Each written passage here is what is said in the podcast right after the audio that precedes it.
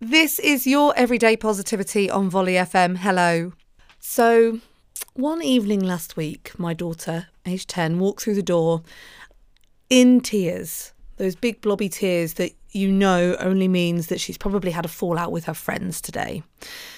And it really was the first time that she'd had a bit of a fallout with her friends. And I sat there and we talked through what she'd been doing and why her friends were behaving that way. And maybe there were some things that she could be doing better and maybe she could be communicating better. And I was telling her, telling her, telling her, telling her, telling her.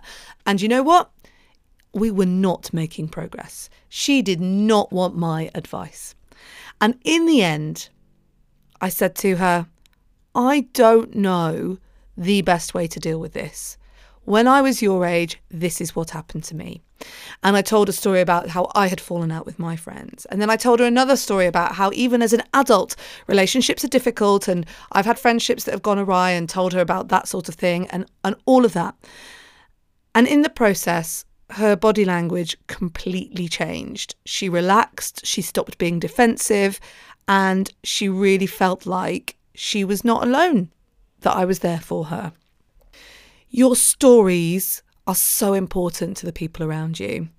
Your challenge this week is instead of trying to give people advice, trying to solve their problems, maybe try listening to them and thinking of a story that relates to their story that you can tell them.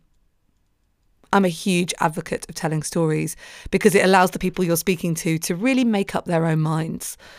And yet again, letting go of my vulnerability, which was I have to protect and give advice to my child so that I fix everything, and just allowing myself to be vulnerable worked yet again for my little girl. Who can you tell your story to? And how can your story help someone else? This is your Everyday Positivity. My name's Kate Cocker. Have a great day, and I will see you tomorrow.